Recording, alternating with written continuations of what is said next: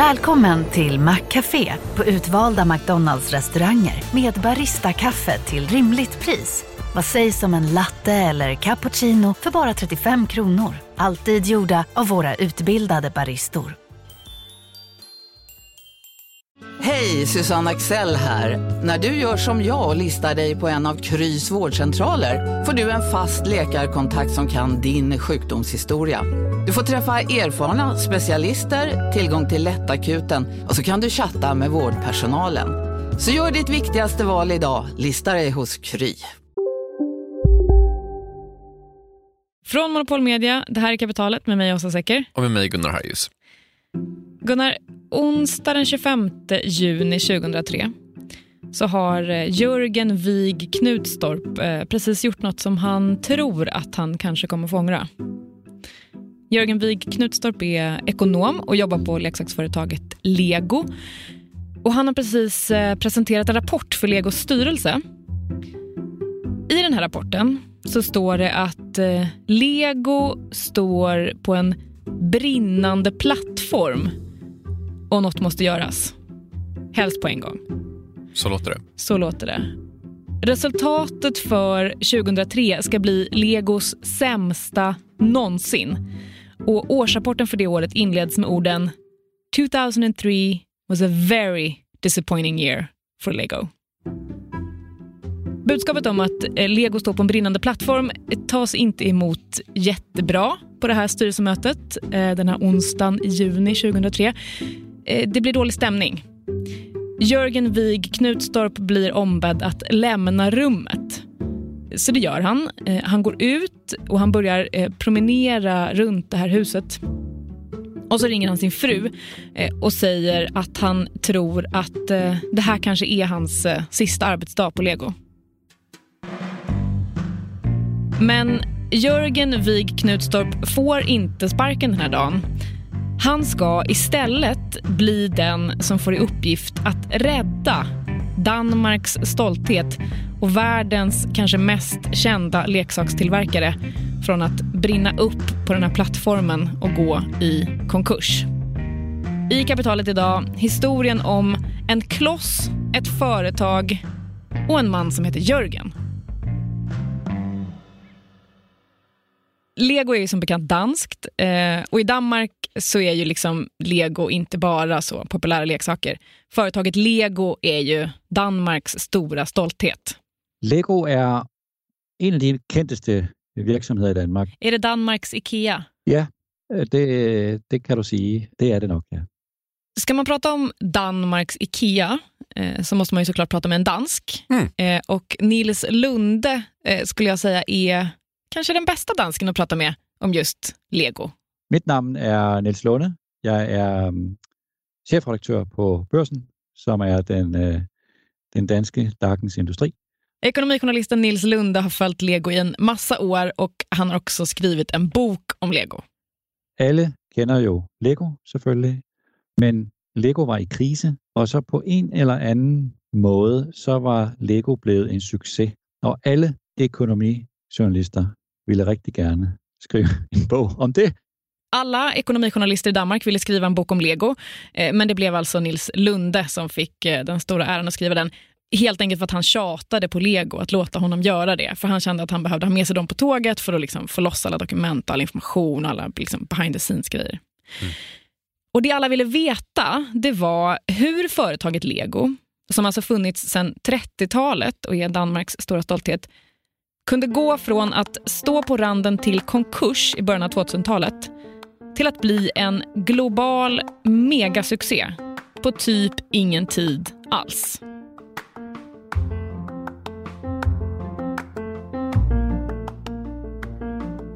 Idag tänker vi bara på färgglada plastklossar när vi tänker på lego, eller hur? Mm, jag tänker framförallt på 4x2 plupparna.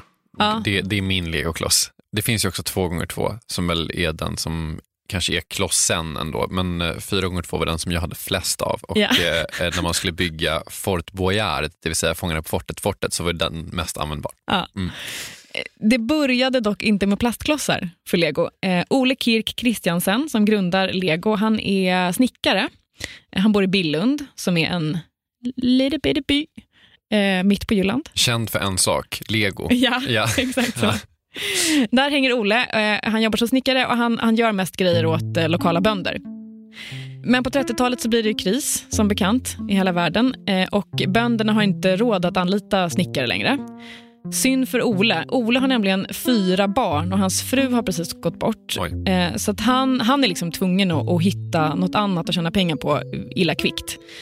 Och Då kommer han på att han har läst i en tipskolumn i en facktidning att det är smart att tillverka produkter som går att sälja direkt. Alltså eh, sånt som man kan använda på en gång. Typ leksaker då med andra ord? Typ leksaker. Ja. Eh, Ole är ju snickare och han är duktig på trä. Så att han börjar göra träleksaker helt enkelt. Och då är det så här, du vet. Tänk dig så här, en liten hund i trä som du kan dra efter dig på ett snöre. Typ brio. Ja, mm. den typen av leksaker. Mm.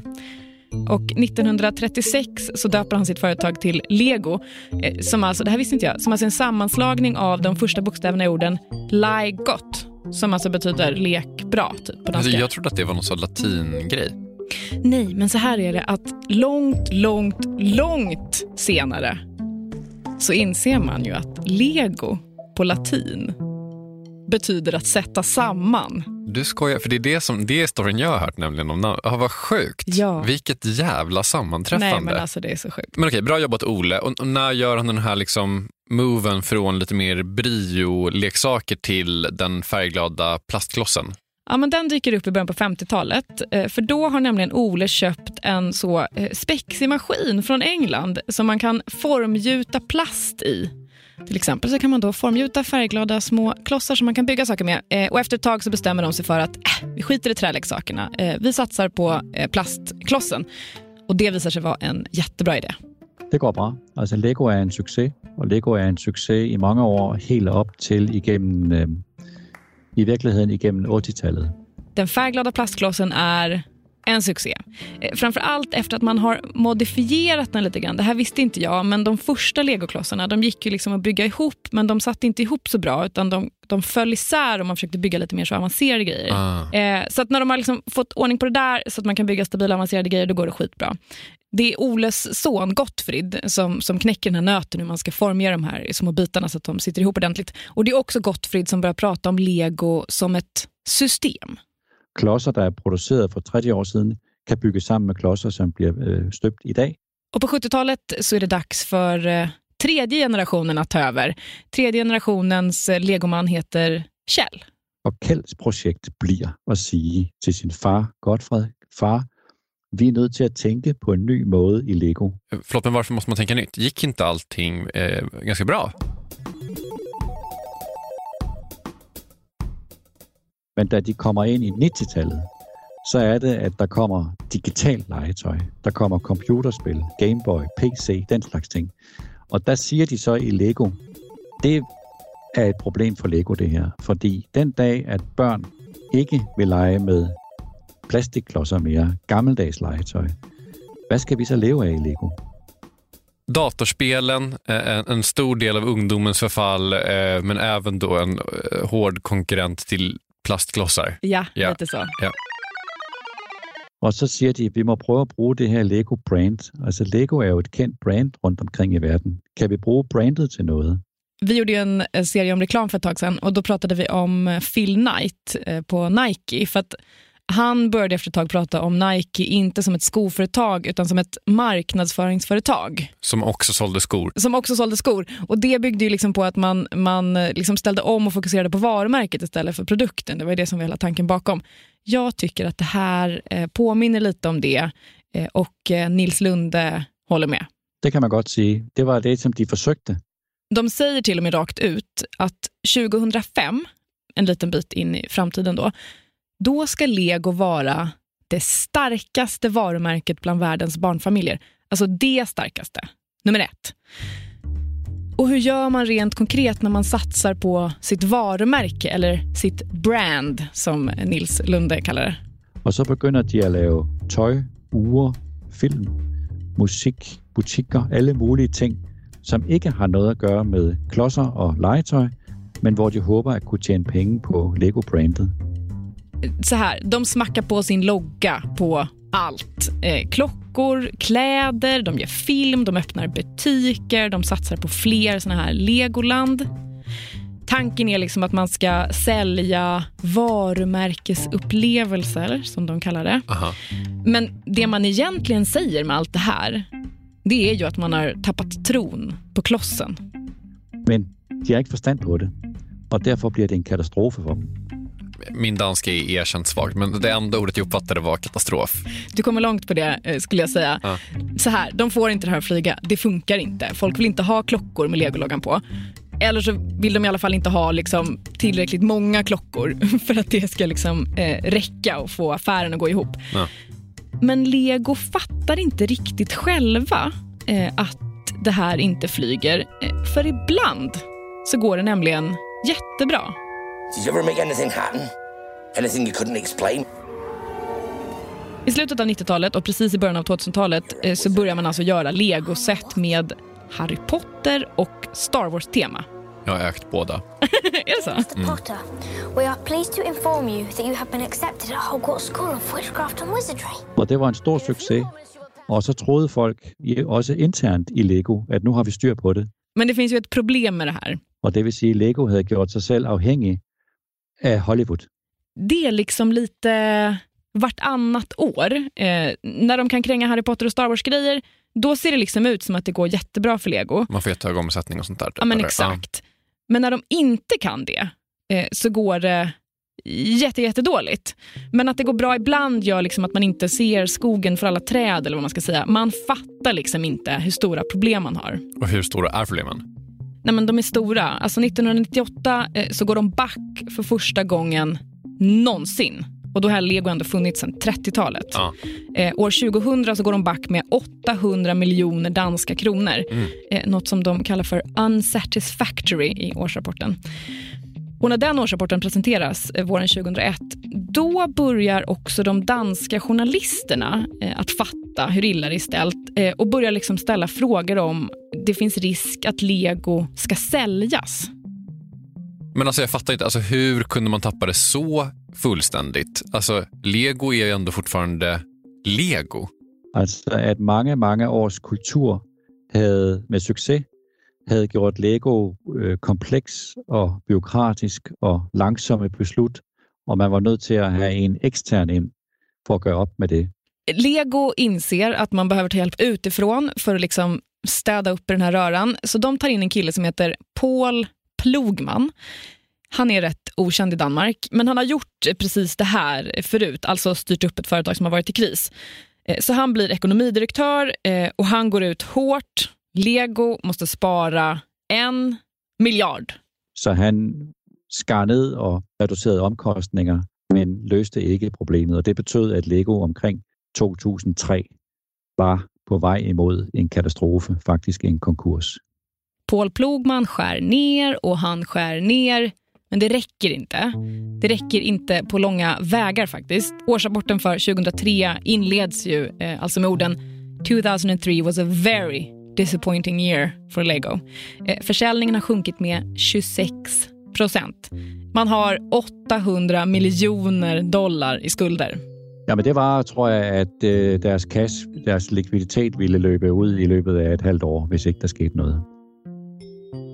2003 så står Lego till slut på ruinens brant. Pengarna är snart slut. De är alltså bara månader från att gå i konkurs.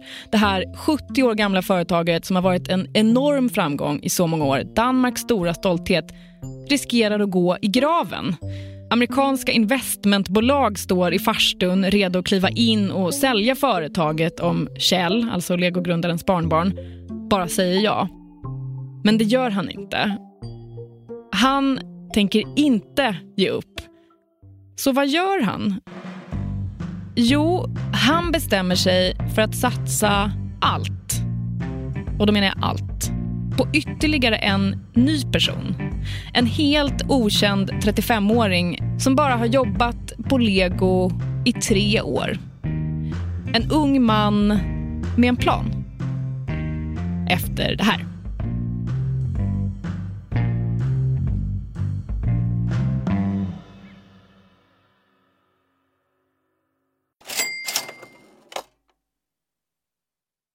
Kapitalet sponsras av SPP och Storebrand Asset Management. Eh, Storebrand och SPP hör ju ihop sedan många år och utan att gå in på några detaljer här och nu så kan vi i alla fall säga att eh, Storebrand förvaltar över 1200 miljarder kronor, bland annat åt just SPP. Och du har ju träffat Storebrand, Jakob, och pratat om eh, Kina Ja, eh, vi, vi pratar i alla fall om hur Kina blivit en sån otroligt viktig del i omställningen av energisystemet. Eh, över 70 procent av värdekedjorna inom vind och solkraft kontrolleras av Kina, vilket mm. är otroligt när man tänker på det. Ja. Och Det handlar om att Kina väldigt tidigt insåg att energi är makt och att man genom sol och vindkraft kan göra sig typ fri från att importera olja och gas och sånt. Then if you think that tomorrow or today's you know power base is going to in a large part be about renewables, then obviously having a stranglehold on those renewables and all the technologies that go into it is going to be part and parcel of that power play. Eh, det här är då Philip Ripman som ansvarar för Storbrand Global Solutions, eh, en fond som investerar i lösningsbolag över hela världen. Mm. Och hela det här avsnittet om Kina och geopolitiken som nu liksom är invävd i den globala omställningen, eh, den släpper vi som en bonus här i kapitalet nu i veckan.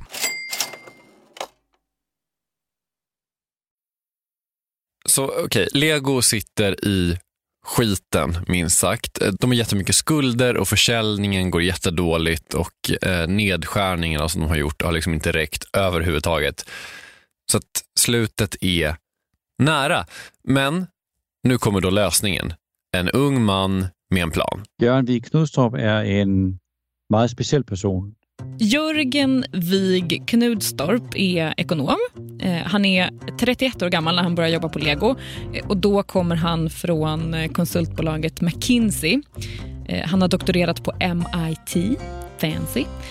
Och när han har undervisat i ekonomi på Århus universitet så har han fått smeknamnet den gyllene pekpinnen. Ah. Eh, för att eh, han har lyckats få studenterna att gå på föreläsningarna även efter att fredagsbaren har öppnat. Så fucking Danmark. Det här är liksom en kille som eh, sticker ut lite. Han har tydligen jeans på sig. Eller cowboybyxor som man tydligen säger på danska. Eh, tydligen weird i sådana ja. sammanhang. Ja, men det kan man för sig tänka sig. Det kan man för sig tänka sig. Ja. De har väl chinos de flesta. Kostymbyxor kanske. Ja, mm. kanske till och med. Eh, men när han börjar på Lego 2001 så ska han liksom bara vara en del av staben eller något, jag vet inte vad han har för titel. Men han kommer liksom in i, i rullen rätt fort där och i början av 2003 så får han i uppgift att försöka skaffa sig någon slags överblick över hur det står till med bolaget egentligen och då skriva ner sina slutsatser i en rapport som ska presenteras för styrelsen. Och han är ju McKinsey-konsulent, så han skriver en iskall rapport där det framgår att Lego är i allvarliga problem. Och den 25 juni 2003 så ska han alltså presentera den här iskalla rapporten för styrelsen. Och styrelsen får ju en chock. De har liksom överhuvudtaget inte fattat hur illa det är ställt. Så det är då som Jörgen Wig Knutstorp blir ombedd att lämna rummet. Eh, han är helt övertygad om att han ska få sparken. Men det får han inte. Diskussionen i bestyrelsen ender med att man utsätter beslutet och udsætter diskussionen till det nästa möte och så blir det lavet en ny rapport som är mindre eh, dramatisk. Klassisk lösning. Vi skjuter på beslutet lite bara. Här tror jag vi ska stanna upp lite för att när jag hörde det här så tyckte jag att det lät så himla märkligt. Alltså, Lego är ett stort företag. Det har funnits länge. Ja. Man har ändå verkligen drivit det här företaget med framgång. Länge. Hur kan man ha så dålig koll? Alltså hur kan man ha försatt sig i en situation där man liksom inte alls har fattat att det är på väg att gå käpprätt åt helvete? Det var för att Lego inte hade en klar intern rapportering. Det var en byråkratisk verksamhet, mycket komplext. Det har vuxit väldigt snabbt, det har blivit en väldigt invecklad verksamhet, det är svårt att få överblick, det saknas transparens och så vidare. Men sen är det en sak till. Lego är ju en familievirksomhed, och jag vil tro i Sverige är det lite detsamma måske. Alltså man har många familievirksomheder. och i familieejede virksomheder, der går tingene jo sådan lidt, det är meget med følelser. Øh, tingene kan ta lång tid. Det är svårt att træffe hårda beslutninger. Det är nemmere att udsætte en beslutning, än att træffe en hård beslutning, och sådan var det i Lego. Familjeföretag kan ju ha en massa fördelar. Det lärde vi oss till exempel i avsnitt 234. Men det finns ju också såklart eh, massa nackdelar då. Eh, långsamhet, fölelser, känslor på svenska och så vidare. Så vidare. Ja. Ja. ja. men precis. Men 2003 så är det liksom så illa så de är tvungna att börja fatta lite drastiska beslut. Det finns inget mer att skjuta på. Tiden har runnit ut. Så Jörgen presenterar den här iskalla rapporten. De låter chocken lägga sig lite. De fattar att de måste göra något. Och Det första de gör det är att sparka Paul Plogman, eh, den här mannen som kom in och skar ner, men uppenbarligen inte tillräckligt. Och så sätter de ägaren, Kjell, på vd-posten. Man pratar om det här som att så här, Kjell kommer hem. Nu ska liksom ägaren och barnbarnet till grundaren komma in och ta ansvar i den här krisen. Men det funkar faktiskt inte riktigt heller, eller det räcker inte. Så året därpå, när man då har presenterat det absolut sämsta resultatet i företagets historia, då kläcks idén att det kanske är Jörgen som borde ta över. Kjell kanske liksom inte har vad som krävs. Och det är några turer med det här. Ska sägas, det är ingen självklarhet att liksom ägaren ska flytta på sig till förmån för en så helt ärligt lite udda 35-åring från McKinsey med cowboybyxor på sig. Ja, jag, hade haft säcken på jag också. ja. Ja. Men styrelsen bestämmer sig ändå för att det här är det bästa för Lego. Sen gör de en lite konstig grej. För normalt i en sån här situation så är det ju styrelseordföranden som måste liksom leverera ett sånt här beslut till vd. Alltså, du är avsatt, du ska ersättas. Ja. ja. Men styrelseordföranden i Lego är lite konflikträdd. Eh, så det blir Jörgens uppgift att ringa till Kjell, Legogrundarens barnbarn och berätta att han har fått sparken och att Jörgen ska ta över som vd. Hej Kjell. Hej Kjell. Ja, underbara nyheter. Jag har ett nytt jobb. Ditt jobb. Nej, men det här är så konstigt. Det, det, är alltså i slutet av sommaren 2004. Kjell råkar befinna sig i Aten med sin fru eh, och kolla på OS som pågår då. Eh, Jörgen har varit och besökt en av Legos fabriker i Tjeckien så han sitter på en flygplats i Prag och bestämmer sig att så här, ja, det är väl lika bra att riva av det här. Så han slår numret till Kjell. Och så Kjell Kirk Christiansen frågar Jörgen, vill det säga du fyrar mig? Det här är ett jätte jättemärkligt telefonsamtal ja. Eh, som slutar med att Kjell frågar Jörgen rakt ut. Betyder det här att du ger mig sparken nu? Fyrer mig eh, på danska. Ja, det betyder det, svarar Jörgen. Eh, och Kjells fru, som har suttit bredvid Kjell under hela samtalet, när han har lagt på, då frågar hon Kjell om han precis fick sparken av Jörgen. Och Kjell säger Ja, det fick jag. Så nu vilar liksom Legos öde i händerna på en 35-årig konsult med smeknamnet Den gyllene pekpinnen. Alltså man har ju verkligen, verkligen satt allting på rött här. Eller vad man ska säga. Alltså man kickar den som äger bolaget. It better work, typ. It better work. Operation Rädda Lego börjar med eh, två frågor. Det, der sker, er i 2004, da han kommer til, så øh, stiller de sig selv i ledelsen to frågor. Det första frågan, det är, vad gick det galt?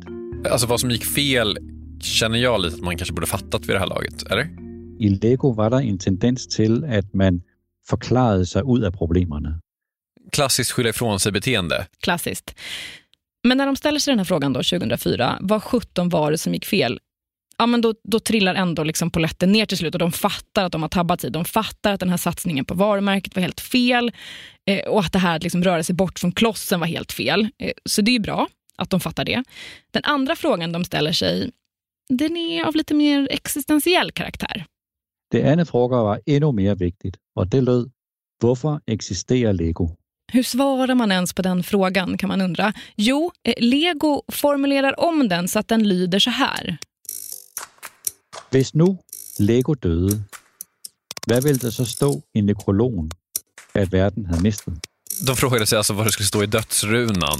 Att världen hade förlorat om Lego dog. Det är mörkt. Det är väldigt mörkt faktiskt. Och, och, det är kanske inte heller en fråga som man svarar på på stående fot, utan de diskuterar ju det här fram och tillbaka i ledningen. Och det de landar i, det är att Lego existerar för att stimulera barns leg och läring. Lego finns till för att stimulera barns lek och inlärning. Det låter som något sånt svenskt skolprojekt eller någonting. ja, UR. ja, exakt. Det låter inte heller superrevolutionerande. Nej, eh, kanske inte. Men man får komma ihåg att den där meningen, den betyder ju faktiskt också att deras kärnverksamhet blir superviktig. Alltså om hela deras existensberättigande är att stimulera lek och inlärning, då är det ju klossen som är stjärnan igen. Inte klockor, inte kläder. De hade tabt tron på att klossen av plastik kunde stå sig emot digital legetøj. Den kan i verkligheten någonting. Den här byggeupplevelse som barnen får när de leker med Lego, den är så värdefull. Förlåt för en glädjedödare, men alltså Alltså att fokusera på kärnverksamheten, det, känns, alltså det är ju en grej man har hört många företag bestämma sig för att göra. Det känns som någonting som alla företag säger nästan varje dag. Nu ska vi fokusera på, alltså det känns inte så nytänkande, det känns ganska basic. Det är en prövad metod, men det var det nog inte för 20 år sedan. Man får komma ihåg att det, det, har gått 20 eh, år sedan eh, det här hände. Nu är ju det här med att så veta sitt why, ja. det är liksom allt man pratar om. Mm.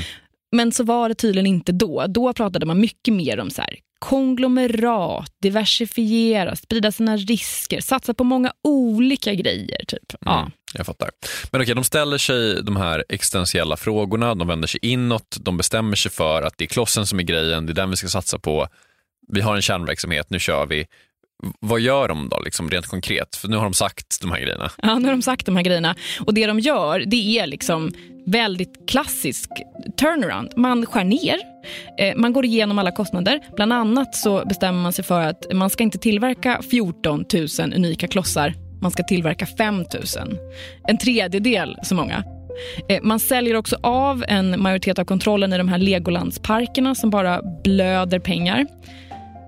Och sen hade Jörgen Wig Knutstorp också utöver det här en del andra knep för att så att säga trumma in budskapet på golvet. Eh, så här sa han i programmet eh, Inside the Storm från eh, CNA Insider. We push people together on a smaller amount of space just to create a conditioning and an atmosphere of this is not a rich company. And we started putting data on the walls. How's this company doing? And nobody could escape the facts because they were right there. Det låter så himla himla otrevligt. Även om jag antar att det funkar, för annars skulle väl inte liksom, lego finnas kvar och sådär. Men, alltså, så, ja. men hur går det? Alltså, är det här rätt medicin? Jag tror att de flesta är klara över att det var en extraordinär succé. Det var en hyperväxt. Redan 2005 eh, så har de faktiskt vänt på skutan helt och hållet, får man ändå säga. För då gör de en vinst på 700 miljoner danska, att jämföra då med den här eh, brakförlusten eh, två år tidigare. Och spolar man fram ett antal år eh, så når de faktiskt till och med det där väldigt kaxiga målet att bli världens starkaste varumärke för världens barnfamiljer. Det beror på vilka listor man kollar på. Da, da, da, da. Ja, Men de utses ändå till så här, världens starkaste varumärke. De går om Ferrari, det blir en stor grej. Så. Ja. Jag fattar. Okej, så att, eh, eh smart att lita på mannen i cowboybyxor. Ja, alltså det är ju många som har haft ett finger med i den här framgången får man väl tro. Men det är absolut verkligen Jörgen Wig Knutstorp som blir den stora stjärnan här. Det är ekonomipressen finner ett uttryck, man kallar det. Knutstorpskuren. King. King. Han är den bäst begavede VD, jag har mött i dansk øh, näringsliv, må jag säga. Och jag har mött, jag har mött riktigt, riktigt många. Han är, han är, den, øh, han är extraordinär. Eh, med en extraordinär vd då som lyckas vända en total katastrof till en global succé eh, så har Lego faktiskt blivit lite av en case study. Inte bara i en otrolig turnaround utan också på ett annat sätt. So I use Lego mostly in my teaching as a case for a company who successfully implemented an open innovation strategy vad resten av världens företag kan lära sig av Lego och hur man absolut inte ska göra. Efter det här.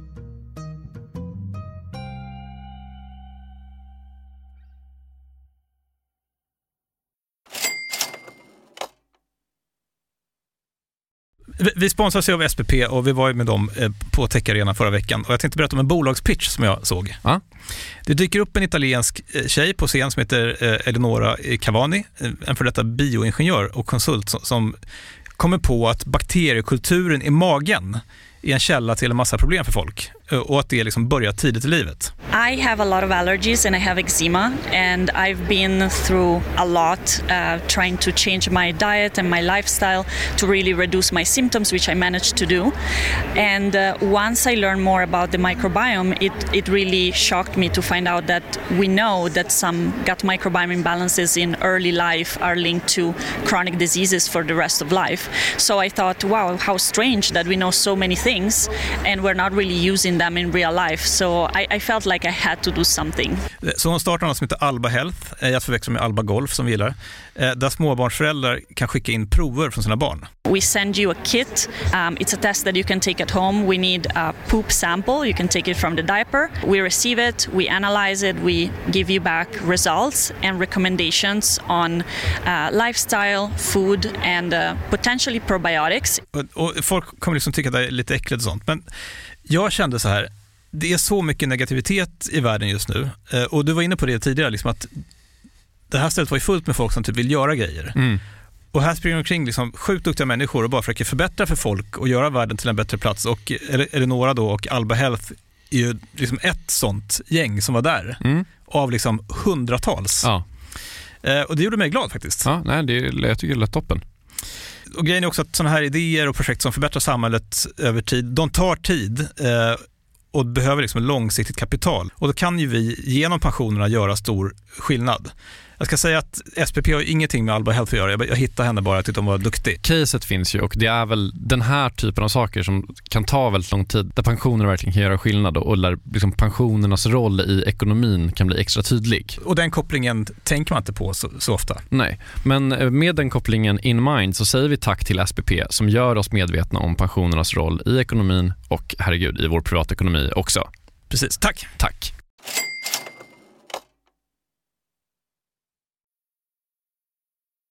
Okej, så i början av 2000-talet så sitter Lego, vad vi nog skulle kalla för, rejält i skiten. Ja. Eh, de bestämmer sig till slut då för att sätta den 35-åriga Jörgen Wig Knutstorp vid rodret. Eh, det visar sig vara ett toppenbeslut. De lägger om sin strategi, satsar på klossen, gör en massa besparingar, sitter tätare eh, och sen så kommer de på eh, rätt köl igen och liksom, i princip allting han gör verkar typ funka bara. Exakt. De går inte längre back och mm. det är ju bra.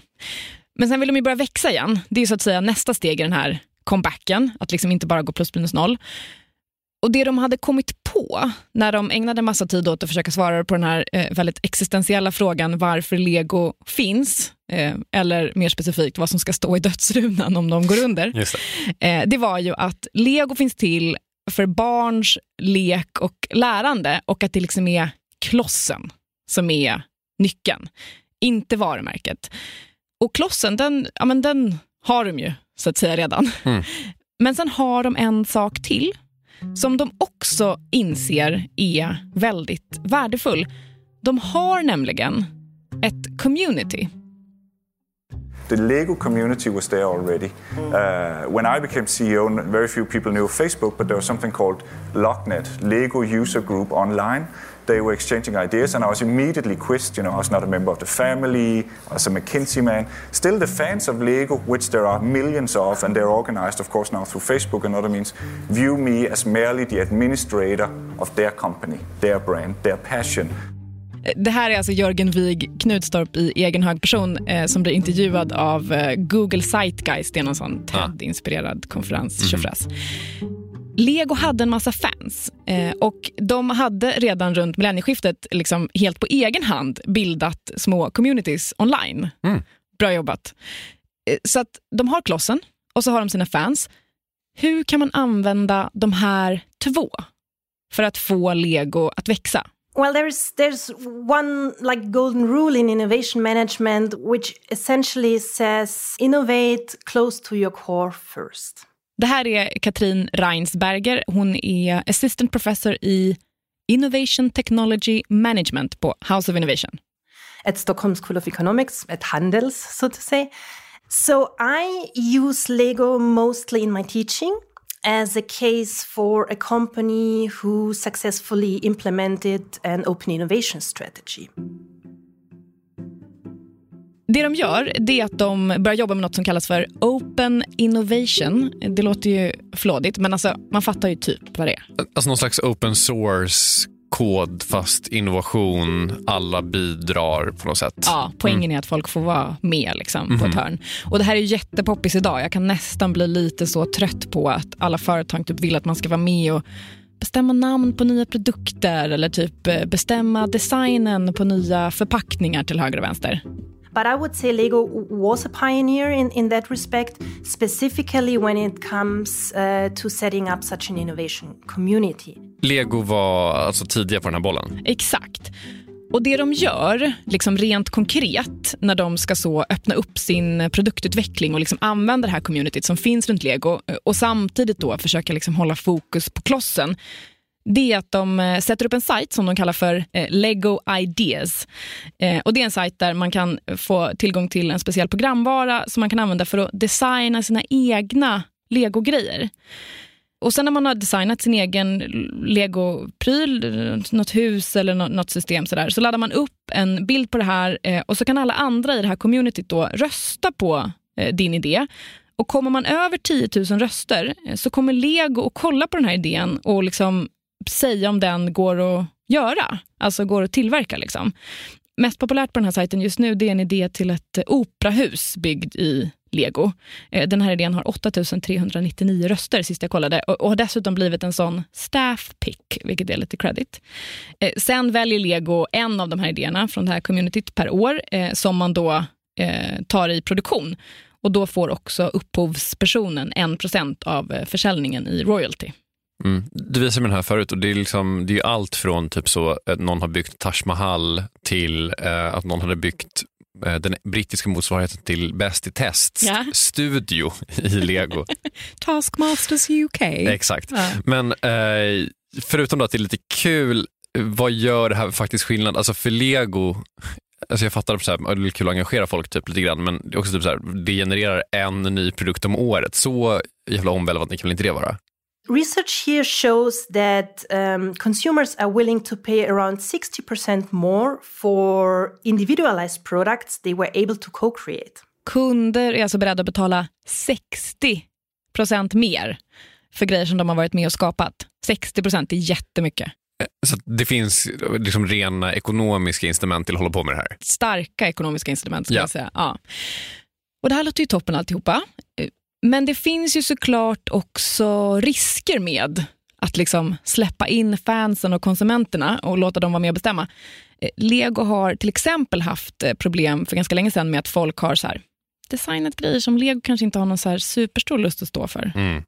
Eh, till exempel ett koncentrationsläger i Lego Oj, det är grovt. Alltså, men så där blir det alltid när man låter internet hålla på. Jag kommer ihåg att eh, det här var typ 2005 eller någonting, när så Spice Girls skulle göra någon av sina comebacker. Mm. Och då var det på spiceworld.com eller någonting, för man röstade om vilken eh, stad de skulle göra eh, sin första spelning i. Och då var det du vet, så här, en stor internetrörelse som röstade på Kabul och det här var under Afghanistankriget. Alltså så, här, så där blir det ju alltid. Ja, så där blir det alltid. Men Jörgen Wig Knutstorp har fått frågor om det här och han menar att liksom, har man byggt upp en bra relation till sitt community och liksom, om den relationen så bygger på förtroende, då är de här incidenterna väldigt få och liksom det absolut mesta som, som kommer ut är bra. Så att det är liksom en risk man är beredd att ta, men det är ju ändå en risk som, som finns där. Och Det finns ju såklart också massor av saker som man som företag kan göra fel när man försöker använda open innovation, menar eh, Katrin Reinsberger in the last few years, a lot of companies thought like that. It's easy, so let's open up uh, our company to, to open innovation and leverage open innovation. And they failed in doing so. So there are many examples of, of failures as well. Det är till exempel då väldigt vanligt att man misslyckas med att formulera vad det är man egentligen vill ha hjälp med. Eh, eller att man tar in mycket fler idéer än man har tid att hantera. Och det där sista kan ju irritera fansen såklart. Don't ask us if you in the end are not going to listen to us. Sen kan det också finnas ett stort motstånd inom företaget. eh, för att liksom låta andra vara med och bestämma. Och Det där brukar kallas för uh, the not invented here syndrome. So they say um, if a technology or if an idea is not invented in-house by research and development, um, we are not going uh, to take it for serious. It's, it's too disruptive, it's not feasible at all. Det här jobbade Lego jättemycket med, att, liksom, att skapa en så kallad innovation culture. Liksom att, att uppmuntra till kreativitet, att uppmuntra till öppenhet och liksom få med sig alla på att det är bra att låta fans och konsumenter vara med och hitta på grejer. Och för att lyckas med det, eh, ja, det handlar ju såklart jättemycket om bra ledarskap. I would say it's it's big question. Leadership is one of the the major things here. How the, how the leader behaves. Här får man väl tro att eh, Jörgen Wig Knutstorp säkert hade ganska eh, stor betydelse för att det här liksom gick vägen för Lego. Eh, men alla företag lyckas inte med det här och för Lego så höll det ju verkligen på att gå så riktigt åt skogen innan de fick styr på de här grejerna. Men när de väl fick styr på grejerna eh, så började det gå riktigt, riktigt bra för Lego. Nils Lunde kallade det ju för att eh, Lego hade en hyperväxt eh, mellan typ 2005 och 2015. Och kollar man på de senaste siffrorna eh, så ser det ju onekligen bra ut för Lego. 2019 så gjorde de sin högsta vinst före skatt någonsin. Den låg på 12,5 miljarder danska kronor. Det finns ju till och med ett TV4-program med Lego-tema. Vad heter det? Lego Masters eller något sånt där. Ja, med han Mauri som är så lång. Ja, exakt. Bästa Legobyggare är det något som är ett mått på framgång så är det väl ett TV4-program på primetime. Typ. Med en riktigt, riktigt lång programledare som ser ännu längre ut för att Lego är så litet. Exakt. Men eh, som Katrin Reinsberger var noga med att påpeka, att det går bra nu, det säger ju faktiskt ingenting om hur det kommer gå i framtiden.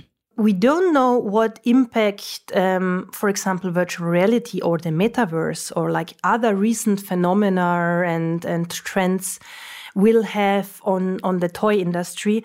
And if Lego, with the approach of open innovation, um, is, is well suited in, in this respect, and if open innovation is, is the right answer for this. Um, there were always crisis, shocks, new technologies, and, and trigger from the outside, um, and you have to, to keep pace with with and, and pressure from from the environment and from new technologies and, and competition. Det gäller att uh, vara på tårna helt enkelt. Alltid, som vi brukar säga här. Alltid. Slappna ja. aldrig av. Nej. Kapitalet är slut för idag. Eh, men eh, gillar man den här typen av historier eh, så tror jag att man också gillar, kallar vi det för en systerpodd? Det gör vi. En underbar podd som också görs här på Monopol Media av vår underbara kollega Helene Rothstein. Vad heter den podden Gunnar? Den heter Affärsvärlden Magasin och Helene Rothstein, jag säger det, Sveriges bästa intervjuare. Träffar folk från eh, näringslivet, personer som hon är intresserad av, som jag tror att många är väldigt intresserade av och gör jätte, jättefina intervjuer med dem. Nya avsnitt varje vecka. Affärsvärlden Magasin heter den podden. Eh, jag som gjort det här programmet heter Åsa Secker. Du heter Gunnar Harrius. Elinor Alborn och Agnes Wenzel Blank jobbar också med kapitalet. Vår chef heter Jakob Bursell. Det är Jesper Hagenborn som har slutmixat. Vill man läsa Nils Lundes bok om lego eh, så heter den Miraklet i lego och eh, finns på internet på danska till försäljning. Bara klicka hem. Miraklet i lego. Miraklet i lego. Hej då. Hej då.